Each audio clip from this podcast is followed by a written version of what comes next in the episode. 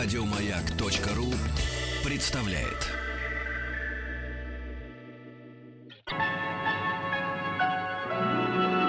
Уральские самоцветы.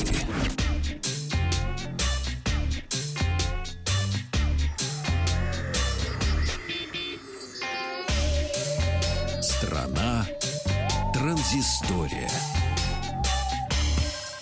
Добрый день, Павел Картаев, Ахтанг Махарадзе, новости высоких технологий. Пока появляются очередные новые слухи про iPhone 8, мы расскажем вам о том, что уже свершилось. Компания Apple обновила офисный пакет iWork и набор приложений iLife, одновременно сделав их бесплатными для всех пользователей Mac и iOS.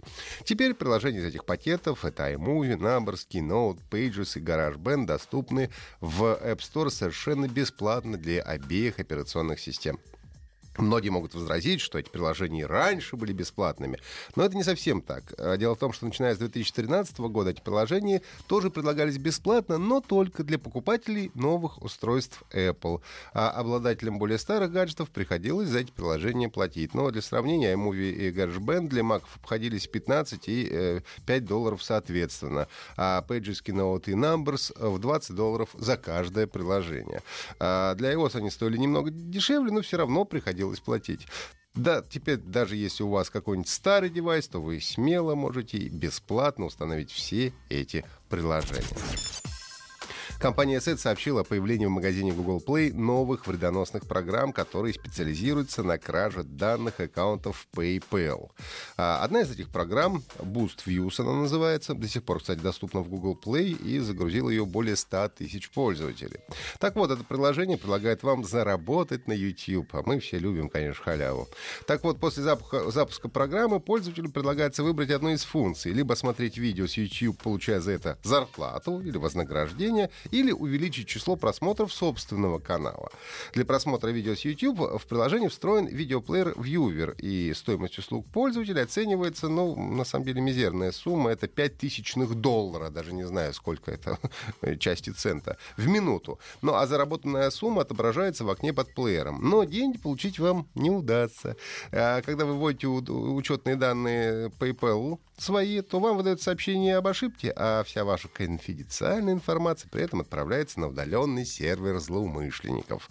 Ну, а если вы захотите увеличить просмотры своего канала, так вам еще и заплатить нужно будет. Стоимость услуги начинается с $3 с небольшим. Ну, и при оплате, разумеется, нужно будет ввести данные своей банковской карты. И эта информация тоже поступит в распоряжение злоумышленников.